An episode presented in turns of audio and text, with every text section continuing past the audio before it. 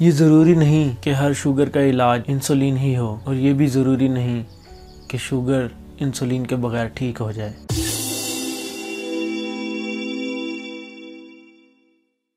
السلام علیکم فرینڈز، میرا نام ڈاکٹر محمد عمر ہے، مجھے سرجن بریوس بھی کہتے ہیں اور میں آپ تک لاتا ہوں میڈیکل انفارمیشن عام زبان میں تاکہ آپ سمجھ سکیں اور اگر آپ اس بیماری میں مبتلا ہوں تو آپ اس بیماری سے اچھے طریقے سے ڈیل کر سکیں۔ کچھ عرصے سے جس ٹاپک پر ہم بات کر رہے ہیں وہ ہے ڈائبٹیز ملائٹس یا شوگر کا مرض۔ پہلی ویڈیو میں میں نے آپ کو بتایا کہ شوگر ہوتی کیا ہے اور دوسری ویڈیو میں میں نے آپ کو بتایا کہ ہسٹری آف ڈائبٹیز کیا ہے، کہ کیسے ہم تک شوگر کے بارے میں علم پہنچا۔ وہ ویڈیوز آپ یہاں پر موجود لنک میں دیکھ سکتے ہیں۔ یہ عرف عام میں بات بولی جاتی ہے کہ جس کو شوگر ہوتی ہے، اس کو انسولین کے ٹیکے لگ جاتے ہیں۔ یہ بات ضروری نہیں کہ انسولین ہی صرف شوگر کا علاج ہے، اور یہ بھی بات ضروری نہیں کہ انسولین کے بغیر شوگر کا علاج ہو سکے۔ آج اس ٹاپک پر ہم بات کرنے جا رہے ہیں، وہ ہے کہ شوگر کی کتنی اقسام ہیں۔ The classification of diabetes mellitus ہماری کلاسیفیکیشن میں پہلے نمبر پہ ہے ٹائپ ون ڈائبٹیز ملائٹس جس کو ہم انسولین ڈیپینڈنٹ ڈائبٹیز ملائٹس کہتے ہیں۔ اس کے نام میں ہی اس کا جواب ہے کہ ایسا شوگر کا مرض جو صرف اور صرف انسولین سے ہی ٹھیک ہو سکتا ہے۔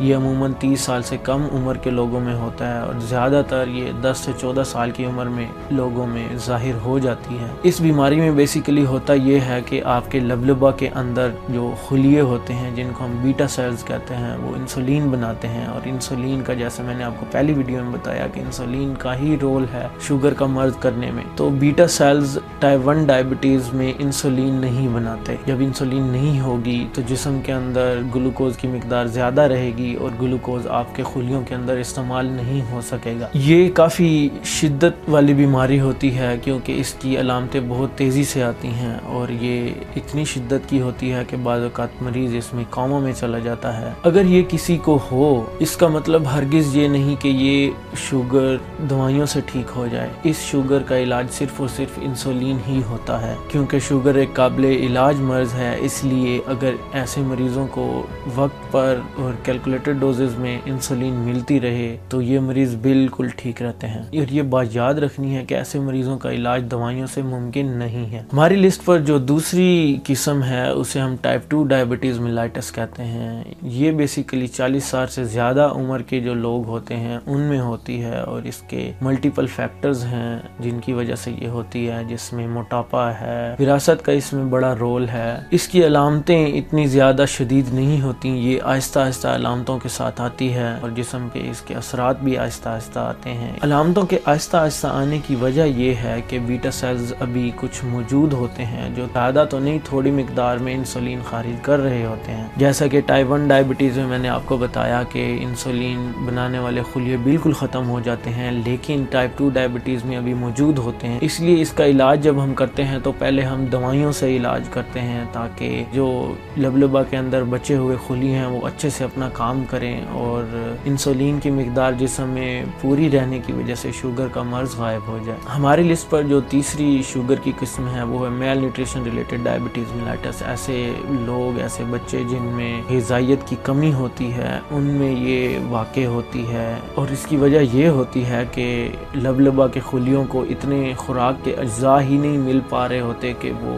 انسولین بنا سکیں۔ ہماری لسٹ پر تیسری شوگر کی قسم ہے امپیئر گلوکوز ٹولرنس، جس کا مطلب یہ ہوتا ہے کہ آپ کے خون میں موجود گلوکوز کی مقدار زیادہ ہے، لیکن آپ کا لبلبا بھی موجود ہے، آپ کے لبلبے کے جو خلیے ہیں، بیٹا سیلز، وہ انسولین بھی پراپر بنا رہے ہیں۔ لیکن مسئلہ یہ ہوتا ہے کہ انسولین آپ کے جسم کے دوسرے خلیوں کے اوپر، جیسے پٹے ہیں، جگر ہے، دماغ ہے، وہاں پہ صحیح طریقے سے کام نہیں کر پاتی، جس کی وجہ سے گلوکوز کی خلیوں میں صحیح انٹری نہ ہونے کی وجہ سے جسم کے اندر خون میں گلوکوز کی مقدار زیادہ رہتی اور یہ ایسے لوگ ہوتے ہیں جن کو انقریب شوگر ہونے کا چانس ہوتا ہے۔ ہمارے لسٹ پر چوتھی شوگر کی جو قسم ہے، اسے گیسٹیشنل ڈائبٹیز ملائٹس کہتے ہیں یا حمل کے اندر شوگر کا مرض ہونا۔ جیسے ہی عورت کے پیٹ میں حمل ہوتا ہے تو بچے کی اور ماں کی جو ضروریات ہوتی ہیں، جسم میں اجزاء کی وہ بڑھ جاتی ہیں اور ان ضروریات کو پورا کرنے کے لیے جسم کے اندر گلوکوز کی مقدار زیادہ رہتی ہے۔ تو جیسے ہی حمل ختم ہوتا ہے تو یہ جو شوگر کی قسم ہے، یہ ختم ہو جاتی ہے اکثر اوقات۔ لیکن بعض اوقات یہ مرض جاری رہتا ہے اور شوگر کی بیماری کی شکل میں عورتوں میں ظاہر ہوتا ہے۔ تو آج کی ویڈیو میں نے آپ کو بتایا کہ شوگر کی قسمیں کیا کیا ہیں